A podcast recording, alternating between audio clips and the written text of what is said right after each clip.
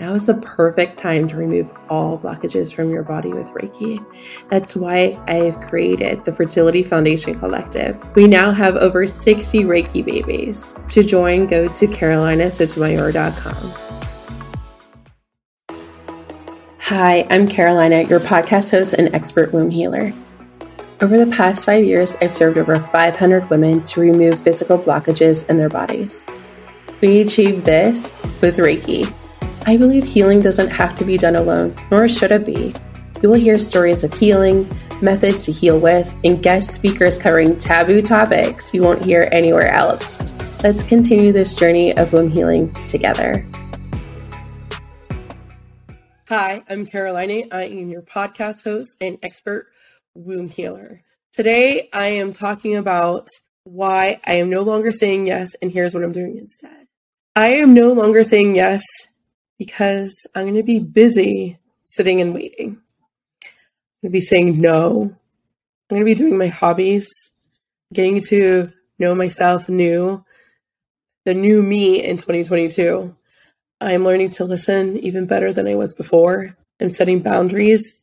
And lastly, no longer saying yes because I'm disappearing instead. I'm disappearing from people's lives that no longer align with mine. I am disappearing from places that no longer align with me.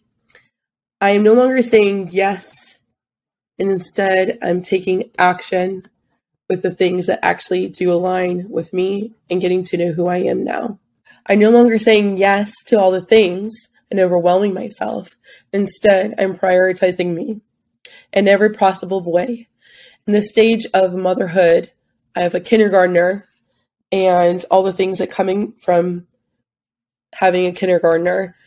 I was worried that it will be super emotional and it will be a big adjustment. And it was, but it wasn't like the big drama that people had presented to me. I took two weeks off intentionally before he went into kindergarten because I knew that I would never have that type of freedom again once he entered public school our schedules would be dictated by the holiday breaks and the in service days and the random times that they might get out early.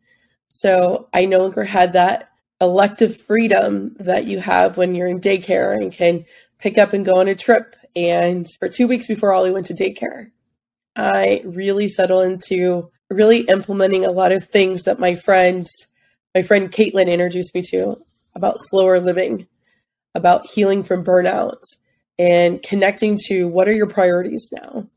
So, no longer saying yes, actually saying no a lot more. And I'm not going on lunch dates and I'm not going out. And I never really was much of those things anyway. But I'm waiting, I'm sitting, and I'm listening to myself, to my child, to my husband. And I'm really gaining a lot of clarity on where everyone is right now. The pandemic has really done a number on so many people. And I can't imagine the past few years haven't changed your soul in some way. But also within the pandemic, I left a corporate job that defined a lot of who I was. And it was a very toxic place that I had worked at. And the career was really heavy and so there's a lot of unpacking and a lot of healing to do and a lot of unlearning to do and how to be free and how to be present in this new life, how to organize this new life, and how do you have balance? How do I schedule things in this new life of entrepreneurship, uh, of being a mom? Uh, from 2021 when I left to 2022.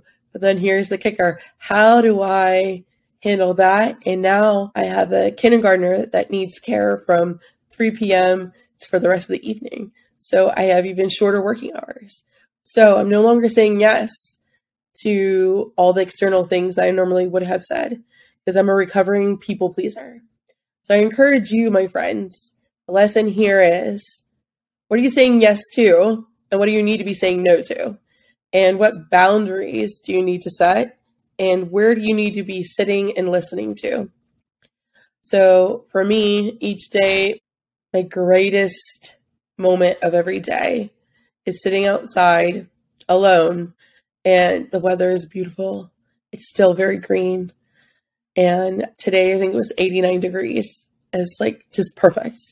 Sitting outside in the grass, literally put a timer on for 15 minutes on my phone, and I sit with my puppies. And I just sit and I listen and I watch and I close my eyes and I listen to the wind and I listen to the birds and watch the birds fly. And those few minutes that I'm sitting there grounds me for the rest of the day. It also cleanses my energy. So, having that time to listen and be present allows me to later have capacity to get to know my son after his school day. So, I encourage you to no longer say yes and decide what you're going to do instead. That looks different for every person. And this is really great because we have to do these pauses. And this is not a forever thing. This is a period of time for me to recalibrate, to reassess, because some things aren't working anymore. I only do things until they don't work anymore. I learned that. I forget where I heard it. Everything is figure outable. I think that was from James Wedmore. Pretty sure that was from James Wedmore. He's a business by design coach. If you're in the online space, he's fantastic. So I no longer plan for five years ahead. I no longer plan really even what we're going to do for spring break, not too much ahead. Very much focused right now. What do we need? How can we be happy? What is making us happy? Does this feel good still? Does this still work for our family? Does this still work for me? Am I still getting joy from this? Am I dreading my day? Am I angry? Why am I angry? Doing check ins so that I can have a better relationship with myself, have a better relationship with my son and my spouse. Because really, at the end of the day, if those three are not taken care of, I'm not any good for the rest of the world. So I'm no longer saying yes so I can listen and I can be closer to my family.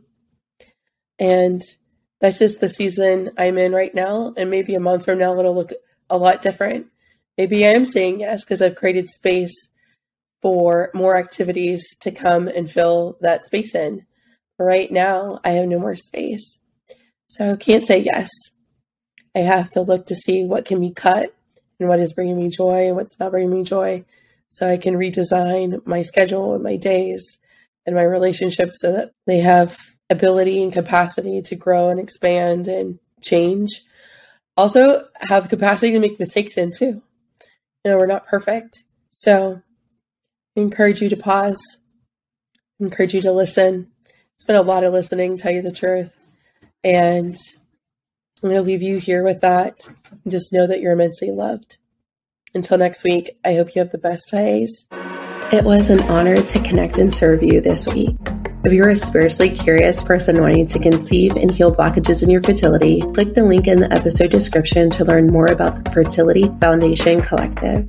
This October and November, all new members will be learning how to heal themselves with Reiki to boost their fertility. Make sure to grab your seat. Until next time, my friend, know you're loved